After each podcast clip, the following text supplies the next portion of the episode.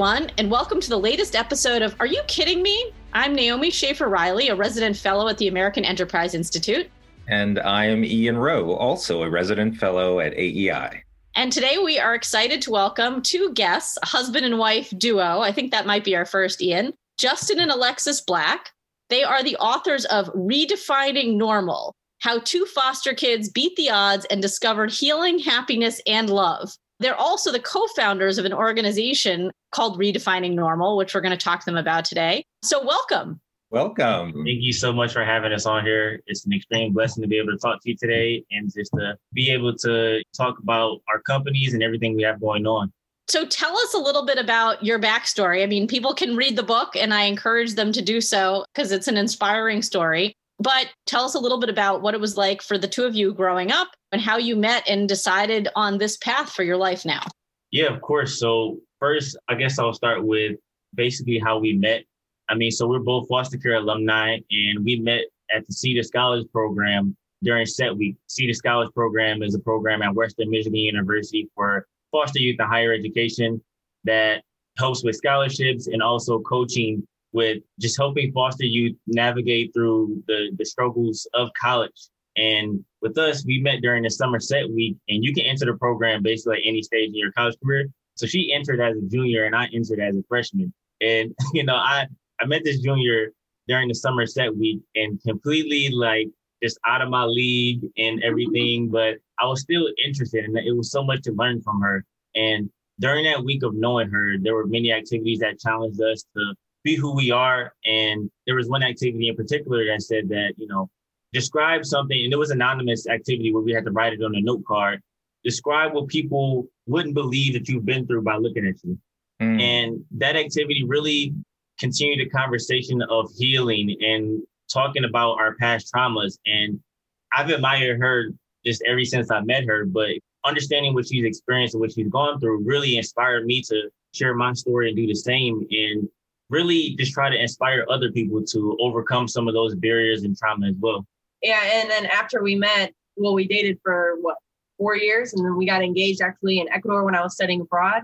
And throughout this time, we really were just kind of reflecting and analyzing our environment and where we kind of where we grew up and where we are now, and then also our foster families and, and things like that, and seeing what was our normal as a child and how do we want to be now as adults? And how do we kind of break out of that and break those cycles and be intentional on that? And so our book was really more or less a reflection on how we were able to do that and our process and our journey of going through that. So just to start with i mean you you mentioned this in passing but the challenges for foster youth trying to get into college and even completing high school are extraordinarily high. There is not a great record of kids who leave the foster system and have educational success. So can you talk a little bit about maybe the program that you were in and how, you know, your personal stories actually led you to be able to go to college even after the difficult circumstances you grew up with? So for myself, I entered the foster care system at nine years old. I think it was largely due to mental health issues in my family going unresolved and relying on things that aren't sustainable for people to be prosperous and healthy dealing with mental health issues in the way of pursuing substance abuse and other things that just not, aren't healthy for families and communities in general. So I entered the foster care system at nine years old. And as we all know, I had the, the somewhat of the typical journey through foster care, traveling home to home. I lived with family for a bit before being kicked out of that home and going from home to home until I was able to be in the group home where I was able to see positive examples of people who were engineers, pastors, and lawyers and, and so many successful people in career paths that they spoke life into me saying that we're no we know you'll be successful and we you just have to be there. You have to work your hardest and do your best and try to put your best foot forward. And they spoke life into me being that they were successful people and that really inspired me to want to do more because i always wanted to go to college but i remember being a sophomore in high school and i had about like a 2.1 or 2.2 and i'm like this is not real it just won't happen but them speaking life into me and encouraging me to do so really contributed to my success. But at the time, I was completely unaware of the statistics that were said before foster youth. Uh, I think the numbers around 50% of foster youth graduate from high school, but only 3% of foster youth graduate from, from college.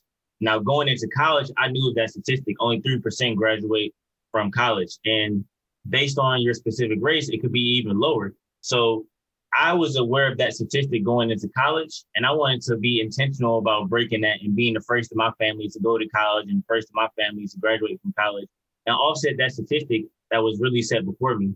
Yeah, and for myself, I entered foster care at 13 when my biological father went to prison, and before that, my biological mother actually died by suicide. And so, I, when I entered foster care, I went and lived with family, but they actually kicked me out my junior year of high school, packed my stuff, put it in the driveway, and that's when I moved in with my foster parents, who actually ended up being the greatest people on the planet. I absolutely love them, and they they actually adopted me in 2019, right before we got married, so that I could say my dad walked me down the aisle. It was like a movie moment. But when I went off to college, I went to the University of Michigan Flint, and largely because I'm from Flint, Michigan, and so I wanted to go back where I was from. I had like this regret and all these negative feelings of being taken away from there. But so many of my friends that I was going back to, they had left. And because my biological father was very abusive to me, it taught me a lot about my identity of that love hurts and that really my value comes from my body and things like that. And so I was in an, an eight year abusive relationship during this time. And I felt that was another reason why I went back to Flint because that's where he was. And so I went to University of Michigan Flint and started my school there. But it being a commuter school and working two jobs and having an internship, trying to afford everything, I was really struggling. And I knew that I needed to kind of leave that environment if I wanted to do better or be better, because I can't just constantly be surrounded in that environment and expect something different. So I decided that I would transfer to Western Michigan University, where actually my parents had graduated from. So I kind of followed them a bit because they just moved back to Kalamazoo. So I wanted to also be near them. So once I transferred, when I thought I had it all together and I thought that I was incredibly independent and could figure things out myself, I didn't realize how much support I actually needed until I joined the Seita Scholars Program and I was given campus support coach and given so many opportunities to network and be a part of a community and really a family on campus. And I mean, even between the two of us, we've done 13 study abroad programs. And every time we come back, we're like, we just love being on campus. We love our family that we created on campus. And even at our wedding, probably half the people were from Western, like staff and, and people from the Seita Scholars Program, because this has really helped us become who we are today and create those habits and and really that family dynamic that I think we we needed and made us feel safe and welcome. Wow. Okay. You two are exceptional. I think everyone in the audience is bawling right now, including myself. How do you do this? When when you name those statistics, only 3% of kids finish foster kids finish college or any of the other data. How do you redefine normal? How do you take what has happened, the amazing story that you both have had, and try to replicate that for other young people who find themselves in a similar situation? Yeah, I think it first starts with awareness. And one thing that we always try to do, we do a lot of presentations with youth, with faculty as well, from from the university level down to like elementary school level. We do interactions and presentations. But when we interact with youth, we do a couple things. First, we try to challenge them on a lot of things as it relates to their definitions of love, definitions of family, and even down to the principles and the core ideas of what they think of themselves and the foundation that really makes up who they are. The idea of redefining normal is a lot of times our family, community, and society influences our identity. But what happens when that influence is not always healthy and not always positive? So when we interact with you, we try to challenge them to the core principles that make them who they are and who they want to be. So we set them to that standard of, okay, am I a kind person? Am I patient? Am I disciplined? Am I focused? Am I hardworking? Even if you're not those things, write those things down, put it somewhere where you can see it and try to challenge yourself to do that every single day. A lot of people always say to us, what was the light bulb that just went off in your head that one day we just said, hey, we want to do better in our lives, but there's no light bulb. We had to take every single day and be intentional about, and for myself, I had to be aware that there's generational drug addiction on my mom's side. There's generational domestic violence on my dad's side. So I have to be aware and intentional about every single thing that I think when my emotions, and I can't re- just react emotionally. I have to process and go through that thought pattern of, okay, how do I deal with this in a healthy, positive way that's conducive for myself and my partner and those around me? Be intentional about that on a daily basis. And then you slowly but surely you make that progress to where I'm not thinking years and months down the line, but I'm thinking of how can I be better than I was yesterday. I think it's so much pressure on you to try to just make this 180 turnaround overnight instead of making a slow progress of okay, I'm going to be better, one percent better every single day. I think that should really be the goal for for foster youth and just families and people in general. And I mean that's largely the goal of our book. Is in the beginning of our book, it kind of lays the foundation of this is like the majority of what we've gone through. And because of the length of the book, we couldn't fit everything. So more or less given the highlights of it. So this is really, you know, these are things that we've gone through. But about halfway through, we start to turn the, and it's literally called turning point, breaking cycles, redefining normal. And it's really our process of becoming aware of our environment and the changes and and how we thought as a youth and how we're trying to think as an adult but also in our book how we are very intentional even in the layout of it of every single chapter is my perspective and then justin's perspective and we did that on purpose because we want people to know that we had to go through individual journeys of healing and self discovery before we could come together. Because I know for myself and for so many other young people, which is also a huge reason why we wrote this book, is that we seek out those very unhealthy relationships of people that are going to heal us, fill our voids, do these things that only we can do for ourselves or God can do for us. And so that's what really we had to go through individually before we could come together, even though when we did start our relationship, there was some unhealthy habits in there that we were very clear in the book of bringing things from past relationships or from what we learned from our parents and how we had to literally sit down and say, what is in our family that we don't want to carry forward with us? And even our first big argument, I'm used to screaming, yelling, hitting, saying the meanest thing you could possibly say to each other. The more below the belt you can say, you know, you win. It was always about who's winning. And our first argument, I tried that a little bit with him, you know, always pushing buttons. and I think I think foster youth in general do that as well. You know, you want to push boundaries, especially with your foster parents, with people around you, seeing, are you still going to love me? Are you still going to be there? Wow. And I did that with Justin in our first argument. I don't think I, I didn't call him any names or anything, but I yelled at him and he walked out. And it freaked me out because I was not used to that. I'm used to engagement. I'm used to that screaming, yelling back. And about 30 minutes later, he came back and said, You know, you will not talk to me that way because I respect you and I don't want that in my life. I grew up with that. That is not something that I want to move forward. And if you can't handle that, then we shouldn't be together. And so that set the tone for our relationship, but it also set an expectation, which, well, healthy expectations I wasn't used to. And so I think that really set the tone a lot for our relationship and and the, our journey of how can we be better and do better than what we've seen and what we've known our whole lives.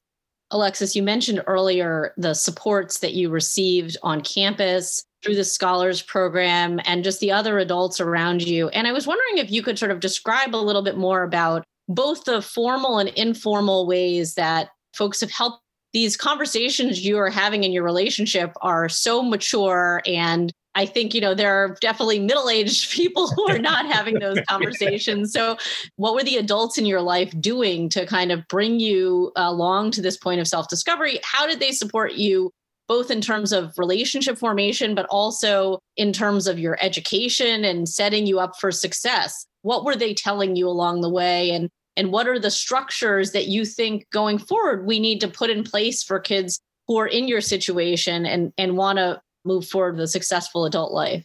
I mean, so much of that for the both of us has come down to the community of people that has surrounded us. And for so many young people, they don't have individuals that they can go to to ask questions, ask advice, those that challenge them and hold them accountable. And for me, by far, the people that have set that tone for me are my foster parents who are now my adoptive parents. And when I first moved in with them, they didn't do anything special. They didn't do anything different. They were just themselves. And I think a lot of foster youth learn by observation of our and of you know learning what's safe, who you can trust, things like that, based on who's hurt us. And when I first moved in with them, I just observed them, and they honestly they thought I didn't like them at first because I stayed in my room for the first week.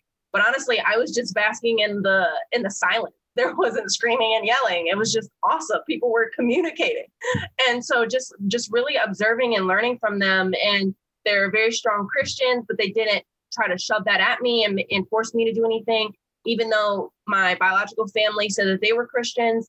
And I told myself, well, if that's what Christianity looks like, then I don't want to be a Christian. And so moving in with my with my foster parents, And they invited me to church, but I didn't want to go. But after observing them for months and every single thing that they said, they followed through on, there was that consistency. There was just so much unconditional love that they provided me. And also, there was a huge trust component when I first moved in. I know with my biological family, it didn't matter.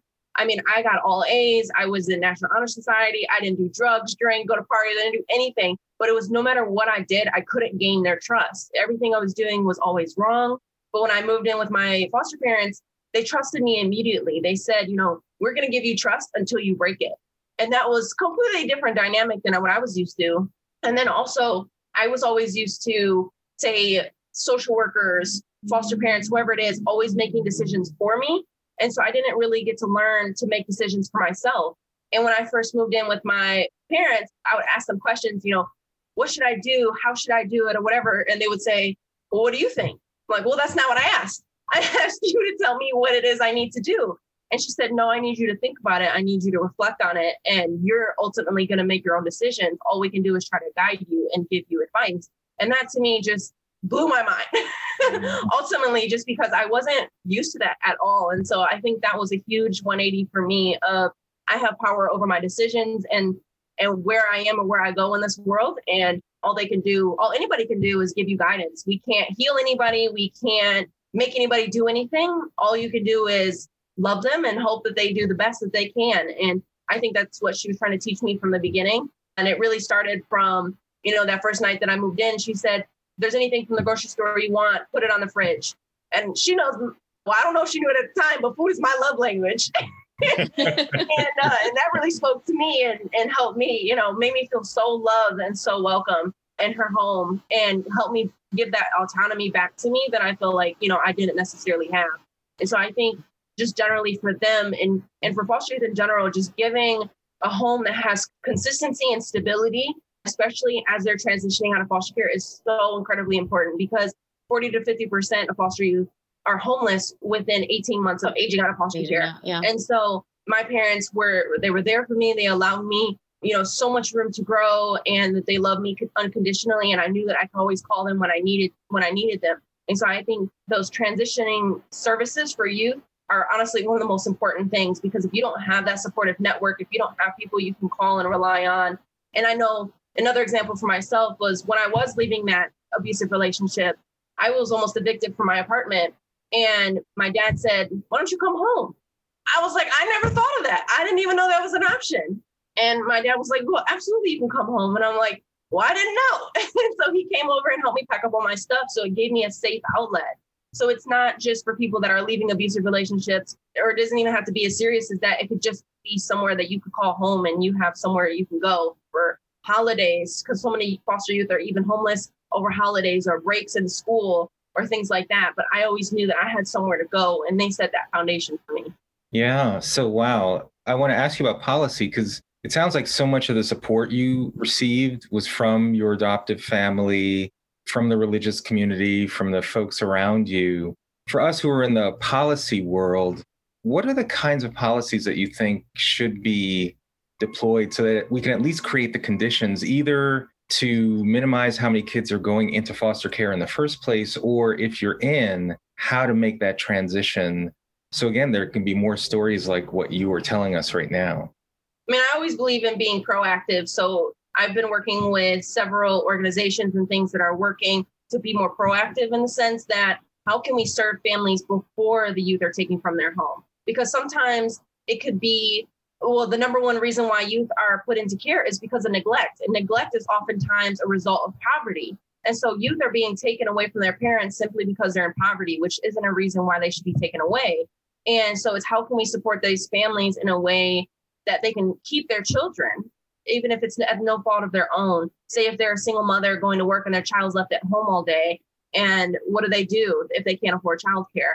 So there's things like that. But then also say I know for us, like if we don't know better, how do we be better? And so there's so many thoughts and practices that are passed down generationally simply because that's all you know. But say, what if there are community programs or social workers or whatever it may be that can work with these families to try to work with them and teach them healthier ways to parent, healthier ways to support and love their children. And I know for me, I hear so many people say, loving on your kids is going to make them weak.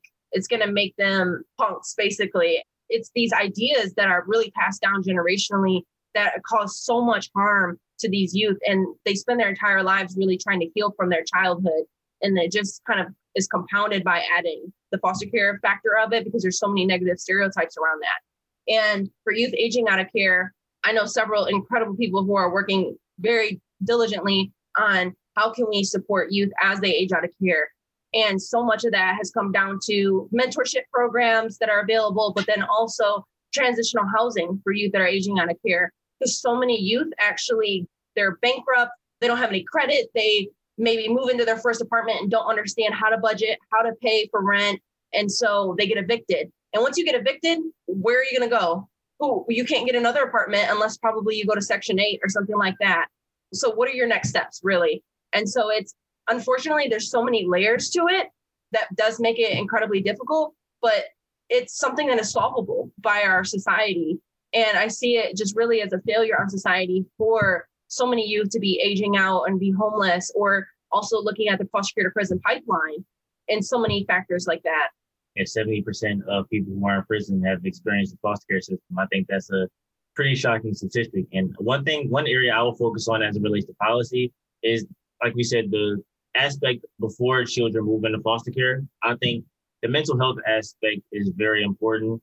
I would say a lot of families, like Alexis alluded to, don't really know how to understand how to communicate in a healthy way or understand the, I think the foundational piece of family sometimes is very unhealthy from our experience and what we've seen. And once those unhealthy habits and patterns of just getting by can be normalized, I think that develops over time and eventually lands children in the foster care system.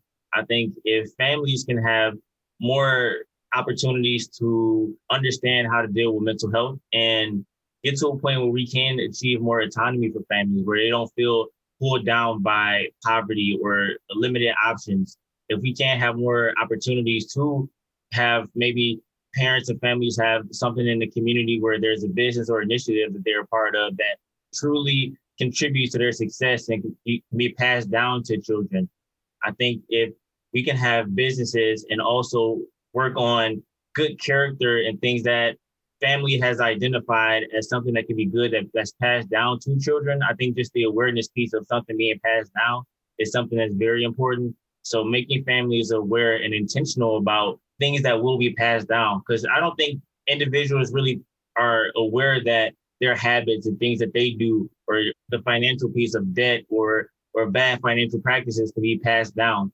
But once families and individuals can understand and what you do, what you say, how you act, how you communicate is something that can be passed down generationally, then I think families and individuals will be more aware of creating something for their children and their children's children that will be healthy and something sustainable and be intentional about developing that that foundational piece of success and just things that will be conducive for their future and their children's future.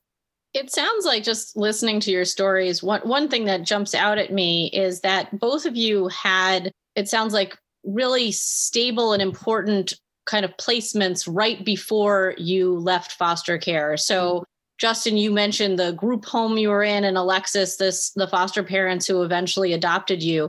And I think there are a lot of people who are very concerned that it's hard to find placements for older kids. But we cannot give up on teenagers when it comes to the foster care system because that last place for the where teenagers are for the last couple of years before they age out, before they either go to college or get a job or whatever it is, can be so important in shaping their future life prospects. I mean, you know, there are campaigns about adopting older kids or fostering older kids. I think a lot of times group homes can get a very bad rap just because there are some bad apples out there, but they can also provide this kind of stability and mentorship that you describe. So I was just I was just struck that you guys are really just a great example both of you and both of your individual stories of how important it is to think about older youth in foster care and you know that it's not just 2-year-olds who can be helped through this system that older kids can be too.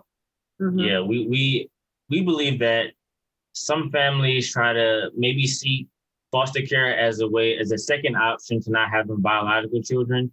But we, I mean, we always say we call on the church really to try to be more involved in the process. And I think this is something that Alexa says all the time that if every church in the U.S. adopted one child out of the foster care system, then there probably wouldn't be a system. So a lot of times we think of, oh, I have to be the parent, but you don't have to just be the parent. You can be the mentor, you can be the tutor, the coach. You can play some active role in the foster care system that doesn't specifically say, oh, you have to foster and adopt. You play some role, and I think everybody plays some role in serving foster care youth. And when it comes to teenagers, I feel that that's even more important. Being a coach, being a mentor, being an advocate, providing those skills. We all have a skill, whether you're an engineer, you're a writer, whatever you skill you have, just be intentional about passing on those skills and giving those options to foster youth who may feel like I have to follow in the footsteps of an unhealthy family member or an unhealthy really expectation that was set before me. Pass on those skills so maybe they can understand and maybe I could be an engineer, I could be this or I could be that. I think that's very important. We always tell people really that foster care saved us because it got us out of that environment. It put us into a new environment where we could learn and grow. And my foster parents were actually intentional that they wanted teenage girls they felt very called that they should help teenage girls. And if they didn't do that, I know for a fact I wouldn't be where I am today. I am pretty sure I wouldn't be a college graduate. I wouldn't be a serial entrepreneur, author, all these things that I am today that they've given me the love and support in order to do because they really more or less saved me in that pivotal turning point where I was at in my life of am I going to continue going down that path or can I do do or be something different? And they showed me that. I know we're coming to a close, but I want to just talk about the one element of your model, Rose, the rising over societal expectations and this focus on entrepreneurship. You just talk about that element? Yeah. So with Rose, the Rose Empowerment Group, which is basically company slash initiative under the Redefining Normal company, and it's founded on three different components, starting with myself. And the myself component discusses character development individual growth, setting goals, and how one can be disciplined and efficient, and just everything that relates to impacting the individual person. Because before we help anybody else, we got to make sure we can help ourselves. What's the saying? You, you can't, can't pour from an empty cup. You can't pour from an empty cup. So you got to focus on individual and how we can help ourselves and be the best version of, our, of ourselves that we can be. So secondly, it starts with my community. The my community aspect focuses on family and family communication, family relationships, group economics, and how we can build a solid foundational idea of community and neighborhoods. So that's the second component. And the third is my impact. And with my impact, we want to establish programs, initiatives, and even local businesses that will really bring up the quality of communities and, and neighborhoods that we're in and really create those impacts and those staples within the community. So with the Rose model, and the Rose Empowerment Group. Right now, we have our podcast, the Rose from Concrete podcast, where we discuss many of these topics and ideas of individual, of community, of impact. And it starts with just having the conversation and sparking an idea. And we have so many different ideas and things that are coming from this. Well, there'll be potential more books, and we have our conference come up either later this year or next year. We're trying to figure out the details of it, but based on those three components, we have our conference coming up, the Rose Model Conference, and we want to just continue the conversation of rising over societal expectations yep. for communities who have gone through just a lot and are feel marginalized. All right. Well, we're looking forward to all of those things. Yeah. It's so rare. We we need to have more optimistic stories on this podcast, Ian. This this made me think about that. We can say, "Are you kidding me?" in a great way. exactly. and this is more than just optimistic. It's practical. This is yeah. real. You're making it yeah. happen. So, Alexis and Justin, you two are you're an inspiration. Thank you. Yes, and you can get mm-hmm. their book, Redefining Normal. They also have a website. It's re-definingnormal.com. You can check out their story there. Thanks again. This has been another episode of Are You Kidding Me? You can get our episodes on the AEI podcast channel or wherever you get your podcast. I'm Naomi Schaefer Riley. And I'm Ian Rowe. Thanks so much. Thank, Thank you. you.